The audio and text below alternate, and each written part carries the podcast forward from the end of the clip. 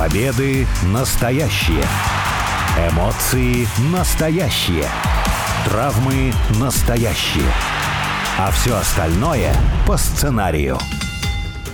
Это все по сценарию. Первая радиопрограмма на русском языке, посвященная профессиональному рестлингу. У микрофона Алексей Красильников, а также обозреватель сайта VSPlanet.net Павел Клишин. Паш, привет. Ну что, можно всех поздравить, кто смотрит рестлинг, кто, может быть, им заинтересовался недавно. Прошел Royal Rumble, прошли королевские битвы, не устану это повторять. Если когда-нибудь и начинать интересоваться рестлингом, идеальное для этого время это, конечно, Royal Rumble, потому что большой, красивый матч, продолжительный, все выходят под номерами, нами. Победитель получает статус претендента на Рестлманию, и таким образом вот большая дорога к главному шоу года начинается. Но каждый раз, когда это шоу происходит, всегда возникает вопрос, почему претендент на матч за чемпионство мира, который будет проводиться по традиционным, по классическим правилам один на один, почему претендент назначается в массовом матче? В матче, где задачей э, является выбросить оппонента через третий канат. Вот, собственно, об этом я и хочу поговорить в этот раз. Насколько многосторонние матчи, матчи гиммиковые, уместны с точки зрения статуса претендентов. Насколько вообще нормально, что в матч э, за э, титул отбирают вот по таким правилам? Я не знаю, у меня сравнение всегда приходит. Можно ли, например, представить, что для того, чтобы претендовать на чемпионство мира по футболу, на титул, на Кубок мира по футболу, нужно выиграть в лапту? Ну, потому что правила этих матчей принципиально отличаются. Или нет? Как считаешь, Паш? Если вдумываться, сама концепция того, что 30 человек выходят в порядке, который фиг знает как определяется, мы этого, как правило, не видим, и в этом сборе каким-то образом выбирается победитель, и по удачному стечению обстоятельств всегда оказывается, что это тот самый человек, который до этого уже заявлял какие-то претензии на чемпионство, имел какие-то конфронтации с чемпионом, либо вообще имеет с ним какие-то незаконченные счеты. Это условность, а рестлинг полон условности, и мы ее принимаем пускай так. Сам по себе этот матч, как ты уже сказал, большой, масштабный, зрелищный, красивый, и мы приняли правила этой игры, мы это воспринимаем, пусть будет так. По крайней мере, когда определяется один претендент в качестве э, с помощью королевской битвы, есть и другое шоу, где претендент определяется другим образом. Угу. И там уже, как правило, этот претендент определяется уже таким образом, что вряд ли это мог бы быть случайный человек, будь то Elimination Chamber или турнир, хотя турнира уже довольно давно не проводилось, насколько я помню.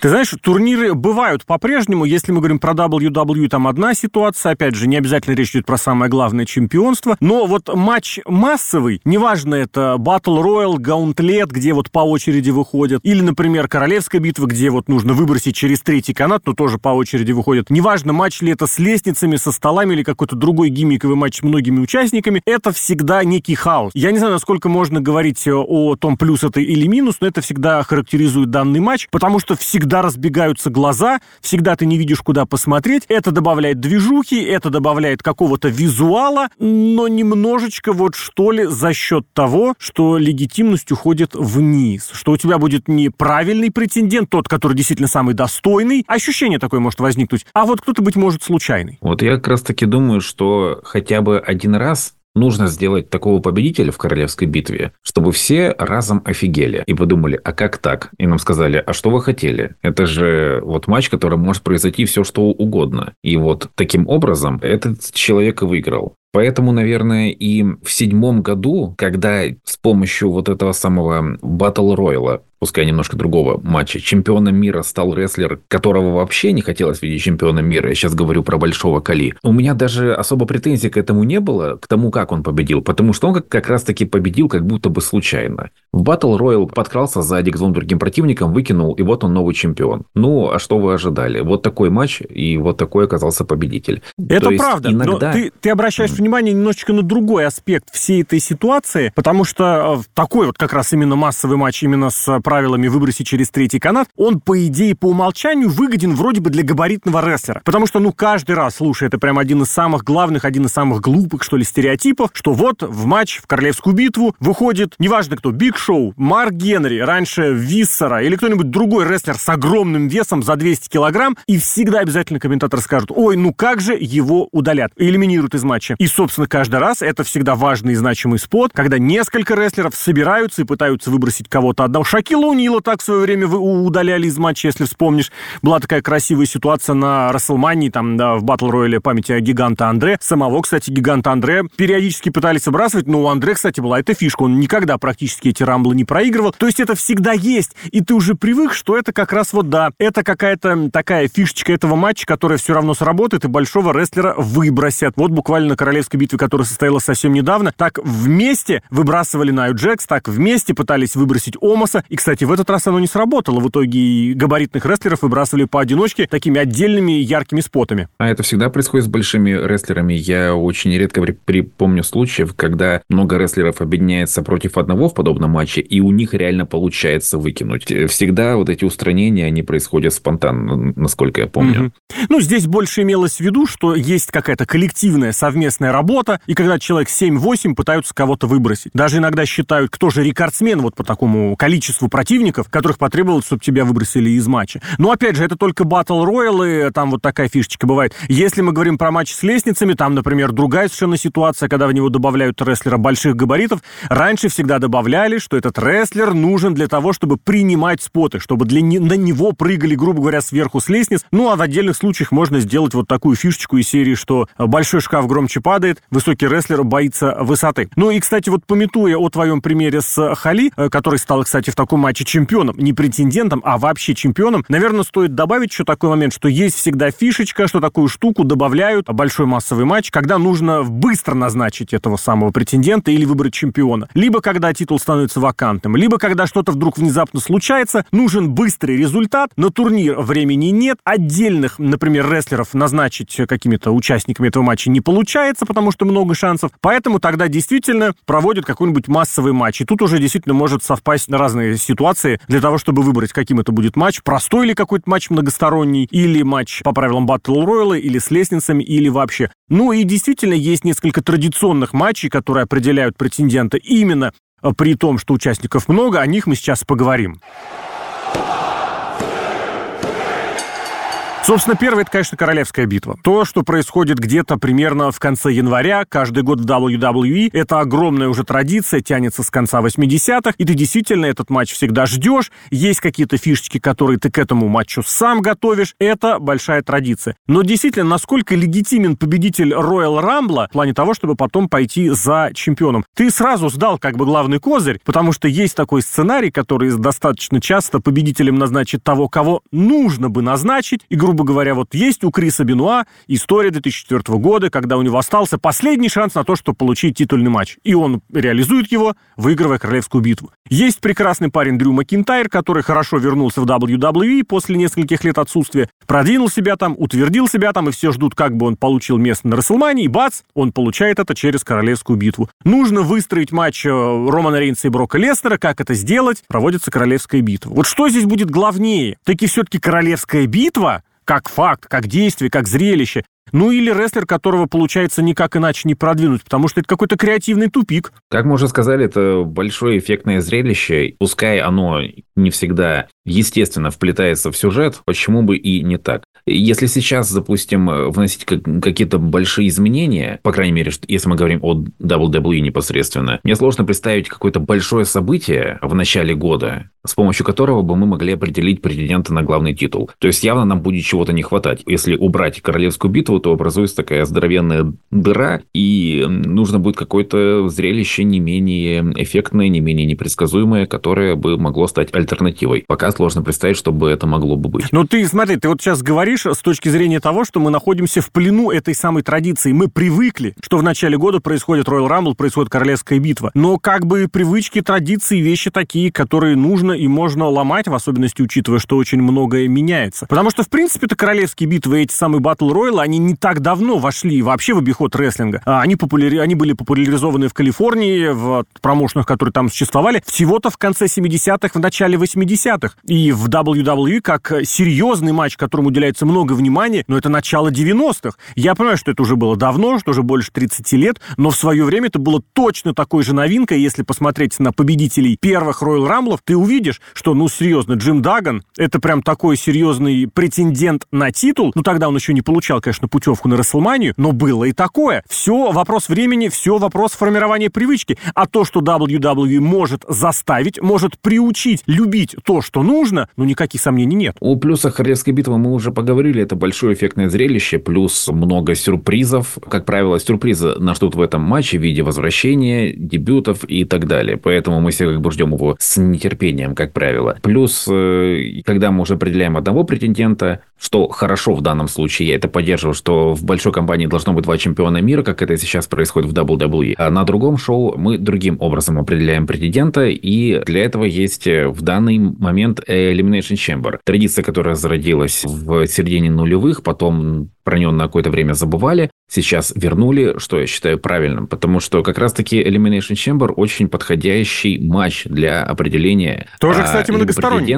Да, либо в некоторых случаях определение чемпиона, который отправится на WrestleMania. Есть две функции, которые могут по-разному использовать. Ну и плюс э, тут уже понятно, что в этом матче вряд ли окажется какой-то случайный э, рестлер, хотя была история угу. с Антино Мореллой, но ее довольно забавно обыграли в 2012 году. Здесь, получается, у нас есть э, матч, который нам на протяжении долгих лет подают как э, суровый, брутальный матч. Э, как раз-таки, когда в этом матче определяется претендент на главный титул, это вполне себе хороший способ определить чемпиона на главный титул на главном шоу года. Вот если представить, может ли Elimination Chamber потенциально в будущем заменить королевскую битву, когда, допустим, э, вдруг мы проснемся с сознанием того, что концепт королевской битвы полностью себя изжил. Может быть. Другое дело, что всего лишь 6 человек, как будто бы этого маловато. Но есть общие элементы, действительно, что рестлеры входят в матч по очереди. После того, как ты элиминировал, ты ждешь, можно что-то показать, продемонстрировать как, например, было в случае с Шейной Бо, продемонстрировать, имеется у зрителей, продемонстрировать свое доминирование, кстати, и зрителям, и участникам, которые стоят в этих стеклянных ячейках. Это, кстати, огромный плюс этого матча. Ты видишь эмоции тех, кто выходит следующим, но никто из них не знает, каким он выйдет. И поэтому тут можно показать, ну давай, мол, я тебя здесь жду и на страхах поиграть, и на каких-то других эмоциях. Но, на мой взгляд, вот Elimination Chamber имеет такую огромную, ну как это сказать, негативную фишку, штуку, что это гиммиковый матч, он прям акцентирован на жесткость. И в свое время это, конечно, было прорывом. Это было действительно жестко, грубо, и прям ты понимал, что рестлеры проходят через очень много для того, чтобы победить. Но как-то потом и сама клетка стала помягче, и матов внутрь накидали, и проводят настолько часто, что фишечка и ощущение какой-то особенности теряется. С другой стороны, у Королевской битвы, наверное, то же самое, что проводят уже по две за один, за одно шоу, и редко когда мужской и женский батл роялы одновременно на одном шоу получаются удачными. Ну и тоже еще один, наверное, традиционный матч, который можно здесь упомянуть, нужно здесь упомянуть. Money in the Bank, то есть фишка, конечно, гениальная. Получил контракт, и реализовать который ты можешь в любой момент. В контракте написано, получаешь титульный матч в любую секунду, 24 на 7, то есть в любой день недели, на любом шоу. И главное, чтобы был этот контракт и был некий судья, который позволит отчитать три удара. Либо это давали на 12 месяцев, либо это давали до следующей Расселмании, но тоже было очень много всего удачного с точки зрения реализации. И Эдж, который на этом в себе фактически гиммик, ну не гиммик, а образ вот этого хильского подлого чемпиона сделал, который крал и титулы, и крал потом чемпионство. CM Панк два раза подряд выигрывал этот матч, утвердившись в статусе звезды. Ну и из относительно недавнего можно вспомнить, когда эксперименты уже с этим начались, и кейсы отдавали ну, мягко говоря, рестлерам без больших шансов и надежд, условно говоря, Барон Корбин, который вообще проиграл свой матч, Дэмиен Сэндоу, который тоже свой матч проигрывал, ну и некоторые другие тоже эксперименты, которые не всегда успешно удавались. И тоже это матч с лестницами. У тебя нет задачи оказаться по итогам матча лучше рестлером, лучше борцом. У тебя задача просто первым залезть наверх по лестнице и снять этот самый кейс. Это не про рестлинг, это ведь про что-то другое. Money in the Bank – это хороший способ сюжетно срезать угол, скажем так. То есть есть у нас рестлер, которого нужно его сделать чемпионом. Вот прямо сейчас, как можно быстрее, пока он на хайпе, пока люди его хорошо воспринимают. Это может быть даже ветеран, который уже долго выступает, но вот именно сейчас он вызывает максимальную реакцию. Но, чтобы нам максимально убедительно подать его чемпионство, нужно провести несколько сюжетов, показать, что он легитимный претендент. Угу. Либо мы можем его поставить в Money in the Bank, он выигрывает Money in the Bank, и он может в любой момент выйти и победить чемпиона. Мы таким образом показываем, что вот он как бы так и не стал рестлером уровня мейн-эвента, но благодаря этому волшебному порталу попал туда. Главное после этого еще и адекватно построить сюжетное чемпионство этого рестлера, чтобы не происходило вот это открещивание от чемпиона, чем иногда грешила WWE, когда делала таких рестлеров чемпионами, как не совсем из ну, Джек Свагер, примера, конечно. Там, ну, или там Рэй Мистерио, да, Свагер хороший пример. Роб Ван Дам, когда вы сделали чем... рестлера чемпионом и сразу же показали. Вообще, ну, знаете, такой себе чемпион, вот нас, видите, все проигрывает. Мы как бы сами-то не особо хотели. То есть, когда это происходит все логично, как, например, с Дином Эмбрусом в 2016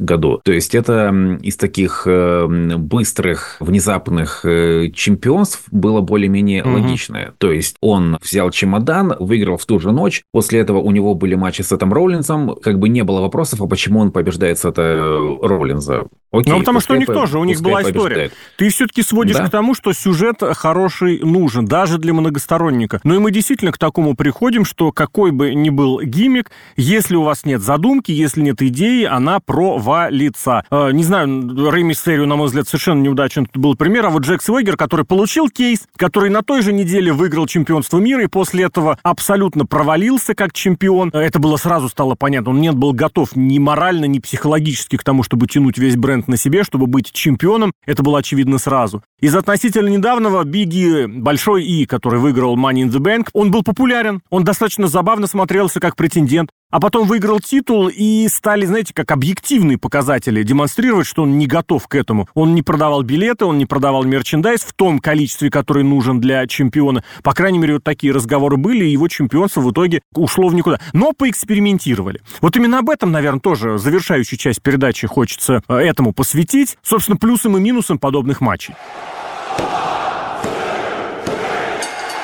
Ну и получается главный плюс, я не знаю, плюс это или минус, что когда у тебя матч, в котором не рестлинг главное, то есть победить можно любым поводом, любым способом, но не по классическим рестлинговым правилам, это значит, что победить гипотетически может кто угодно. Матч со столами, участвует кто-нибудь из братьев Дадли, значит, ты по умолчанию думаешь, да, они ни разу за чемпионство не бились, но значит, кто-то из них может победить. Вот как с этим быть? Тебе дают э, представление, что победить может кто угодно. Anything may happen, как у них было долгое время, слоганом а на деле ты прекрасно знаешь, что победит, скорее всего, тот, кто нужно. Я думаю, периодически нужно делать претендентами рестлеров, которых можно именно поставить матч за чемпионство, если мы сейчас не говорим о Рестлмании. В таком случае, я думаю, от этого все выиграют. То есть, например, если это новичок с хорошим потенциалом, мы посмотрим, как он выглядит в мейн-эвенте. Mm-hmm. Если это ветеран, который еще не был в мейн-эвенте, мы опять же проверим, как он хорошо смотрится в мейн-эвенте. То есть, не обязательно ему сразу же давать это самое чемпионство. То есть, э, делать периодически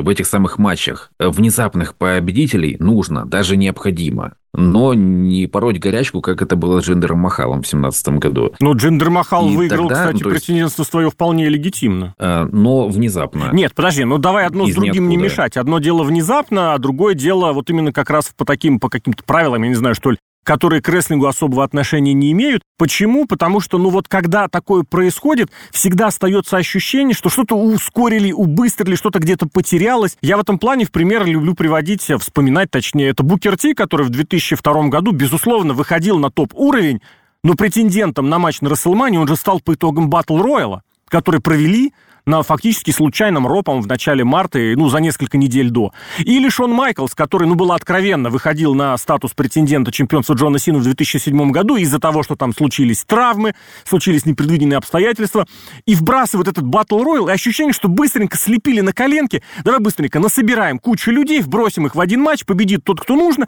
а дальше мы сделаем вид, что так и задумывалось. Вот это, на мой взгляд, очень большой минус, что ощущение какой-то спонтанности, несерьезности в итоге остается остается. А гипотетически ты ведешь матч, можешь э, даже на Расселманию это вести. Не говоря о том, что это по умолчанию матч за чемпионство мира будет для претендента, который выиграл его вот в таком случайно слепленном на коленке матче. В седьмом году, кстати, когда Майклс отправился в матч с Синой, там вообще назначили трехсторонник между Эджем, Ортоном и Майклзом. Но, кстати говоря, это тоже было странное решение, когда у нас там целый ростер, но решили, что вот эти три рестлера у нас сейчас будут биться за кстати говоря, место в мейн-эвенте Рестлмании, как оказалось. Такого тоже не должно быть. Не должно все сужаться до трех-двух человек. Ну, ты, кстати, правильно и подмечаешь. Я почему-то вот этот момент сам, сам критиковал и сам упустил. Здесь как раз рестлинговые были правила введены. Это был трехсторонник, но при этом, да, при этом он выглядел очень спонтанным. Ну и не должно быть такого горячечного бреда, как в 2020 году, когда э, просто у нас выходит чемпион мира Голберг угу. на тот момент, и к нему выходит Роман Рейнс и говорит, погнали махаться, и назначают матч на Рестлманию. Просто так, потому что Роман Рейнс вышел и сказал, я следующий.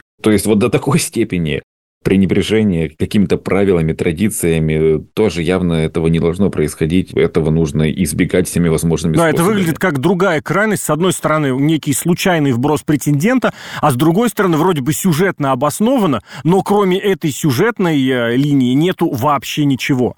Если вернуться к такому аргументу, что гипотетически вот такой случайный матч, э, такой, такой, точнее, гиммиковый, точнее, такой многосторонний матч, может выиграть гипотетически кто угодно, кто специализируется именно в, это, в этом направлении. Условно говоря, крупный рестлер выигрывает Battle Royal, подвижный, быстрый, прыгучий выигрывает матч с лестницами, или какой-нибудь выносливый побеждает в гаунтлете. Вот этот момент, он плюсом является или минусом, что будет, можно вывести какого-то неожиданного претендента, которого гипотетически может никто не ожидать. В реальном спорте мне кажется, очень двоякое будет отношение, если совершенно какой-нибудь случайный э, претендент выбьется, ну, например, по серии пенальти. Или, например, в хоккее, если мы говорим в серии булитов. Потому что даже если, кстати, не булиты рассматривать, а, например, вот овертайм, который где-то играют по правилам 3 на 3, по сути, это не хоккей. Как и серия пенальти, это не футбол. Это, безусловно, очень важный момент, который нужно тренировать, который нужно уметь исполнять.